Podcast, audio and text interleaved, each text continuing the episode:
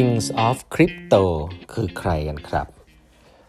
สวัสดีครับ ท่านผู้ฟังทุกท่านยินดีต้อนรับเข้าสู่ 8บรรทัดครึ่งพอดแคสต์สาระดีๆสำหรับคนทำงานที่ไม่ค่อยมีเวลาเช่นคุณครับ อยู่กับผมต้องกวีวุฒิเจ้าของเพจ 8บรรทัดครึ่งนะฮะครั้งนี้เป็น EP ที่ 1042 แล้วนะครับ ที่เรามาพูดคุยกันนะครับ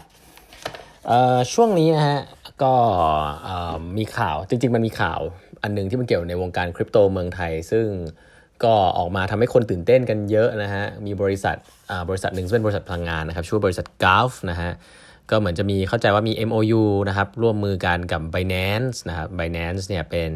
ตัวเรียกว่าเป็น exchange นะครับ crypto exchange เจ้าใหญ่ที่สุดในโลกเจ้าหนึ่งละกันนะครับ ก็เป็นบริษัทที่โด่งดังมากๆนะครับ ถ้าจับมือกับเมืองไทย คนเมืองไทยเนี่ยนะฮะอย่างกราฟอย่างเงี้ยก็เราเข้ามาในประเทศไทยเนี่ยก็ ecosystem ของประเทศไทยก็จะเปลี่ยนไปพอสมควรนะครับ อันนี้ผมพูดในมุมของคนที่ทำเรื่องพวกนี้มาสักพักหนึ่งเนี่ยก็ต้องต้องพูดอย่างนี้ก่อนว่า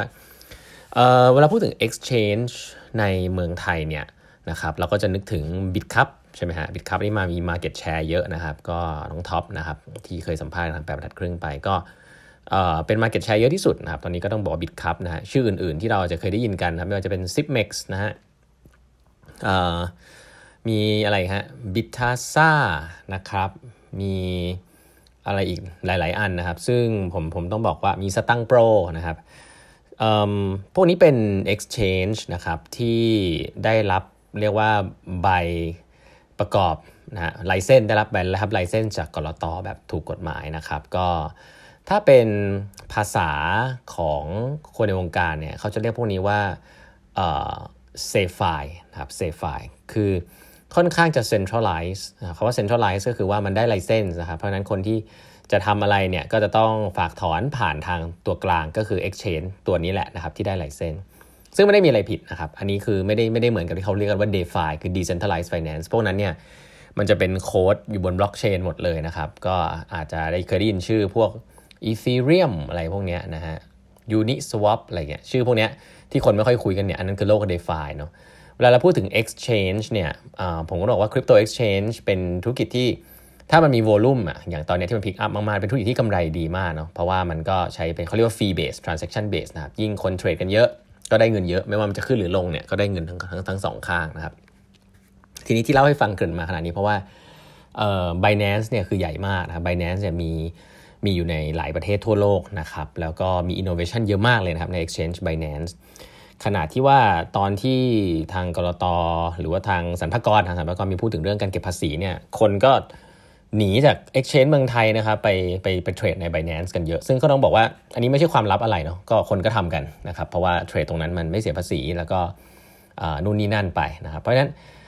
จะเห็นว่าที่ผ่านมามันมีอีโคซิสเต็มประมาณนี้อยู่แล้วนะครับก็คือว่ามี Exchange เมืองไทยนะครับซึ่งได้รับการเรียกว่าอะไรดูแลนะจากกรตนะครับ แล้วก็มีเนี่ยฮะ Binance ที่อยู่หลาย ๆ ที่ทั่วโลกเนาะการที่บริษัทเมืองไทยบริษัทหนึ่งเนี่ยจับมือกับ Binance เนี่ยทีนี้ต้องดูว่าลักษณะเป็นแบบไหน ถ้าเข้ามาในเมืองไทยจะต้องขอใบอนุญาตเมืองไทยแบบไหน จะต้องอยู่ในกลุ่มเดียวกันหรือเปล่าเอาอินโนเวชันเข้ามาหรือเปล่า ทีเนี้ยก็จะมีการแข่งขันนะครับเกิดขึ้นที่ดูเดือดทีเดียวประเด็นของผมไม่เกิดมาตั้งยาวเนี่ยไม่ได้ไม่ได้จะมาเล่าอะไรเรื่องคริปโตนะครับแต่แค่จะบอกว่า แต่ถ้าพูดถึงเซฟายหรือ Exchange ที่เป็นระดับโลกอันหนึ่งนอกจาก Binance เนี่ย และเกิดขึ้นก่อน Binance ด้วยนะครับเป็นเป็นผู้มาก่อนการใช้คำนี้แล้วกันผู้มาก่อนการ แล้วก็ล้มลุกคุกคลานก่อนที่ตลาดพวกบิตคอยมันจะโตเนี่ยเป็น exchange ที่โด่งดังอันแรก ๆ เลยของโลกเนี่ย exchange นั้นชื่อว่า Coinbase นะฮะอันนี้หลายท่านให้ยังไม่รู้จักให้รู้จักเลยนะ Coinbase เกิดที่อเมริกานะครับ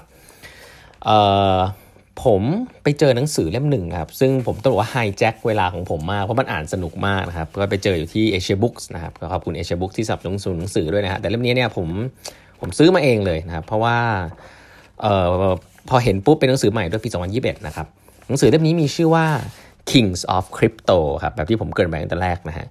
เขาเป็นหนังสือที่เล่าถึงเรื่องราวของไบรอันอัมสตรองครับที่สร้างบริษัทชื่อ Coinbase ขึ้นมานะครับตั้งแต่ปี 2011-2012 นะครับ ซึ่ง Exchange อันนี้เริ่มต้นตั้งแต่ตอนนั้นนะฮะแล้วก็ล้มลุกคุกคลานมานะครับ ปัจจุบันบริษัทนี้ IPO ไปแล้วนะฮะแล้วมีมูลค่าเยอะมากนะครับ เพราะว่าก็นึกภาพอะฮะบิตคัพเยอะขนาดนี้นะในเมืองไทย ต่างประเทศอย่างอเมริกาเนี่ยที่ Coinbase ก็มี Market Share เยอะมากๆเนี่ยก็ไม่ไม่ไม่ไม่แปลกใจนะครับที่จะมี value เยอะ ทีเนี้ยมันก็จะเห็นหนังสือมันก็จะเล่าถึงผ่านว่าองค์กรเนี่ยช่วงที่มันล้มลุกคลุกคลานมากๆที่คนยังไม่เชื่อเรื่องคริปโตเลยครับเนี่ยปี 2012 เนี่ย เขาเจอกับอะไรบ้างนะเขาต้องมาเขาต้องเขาเขาผ่านแล้วจุดอะไรบ้าง ก็จะเป็นอีกหนังสือเล่มหนึ่งที่เล่าได้อย่างสนุกสนานนะครับก็จะขออนุญาตเอาหนังสือเล่มนี้มาเล่าให้ฟังก่อนนะคงไม่ได้ยาวมาก แต่ว่าจะ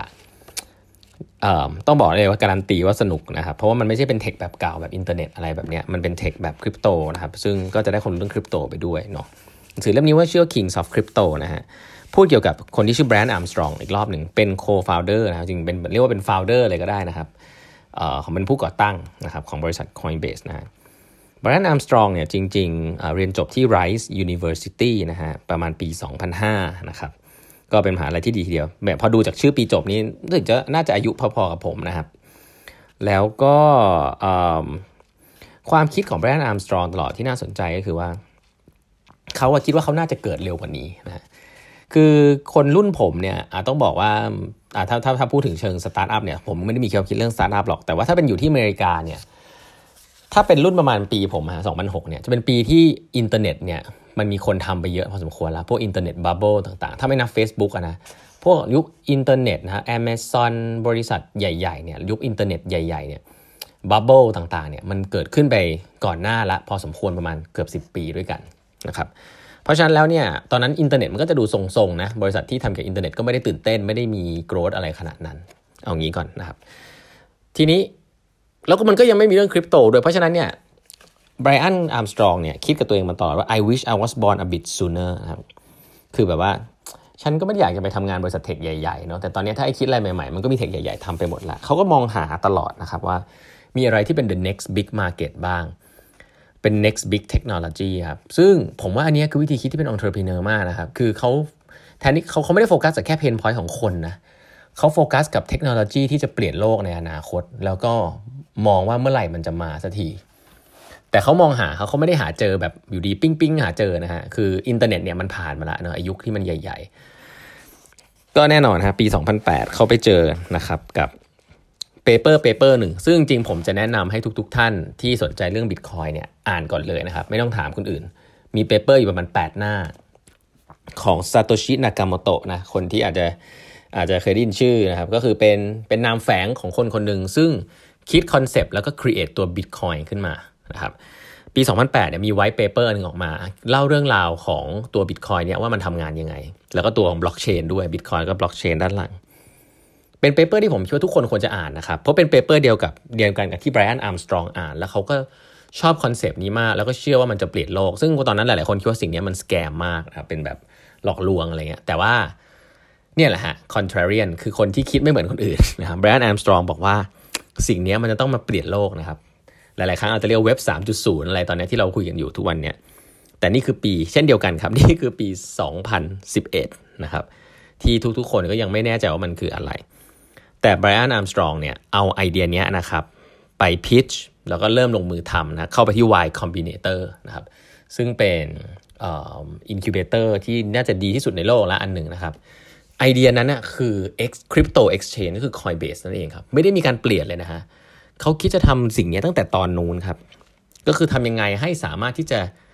กดซื้อบิตคอยน์ได้ภายใน one click นะครับนี่คือไอเดียซื้อบิตคอยน์ได้ภายใน one click แล้วสิ่งที่เขาพูดนี่น่าสนใจเขาบอกว่า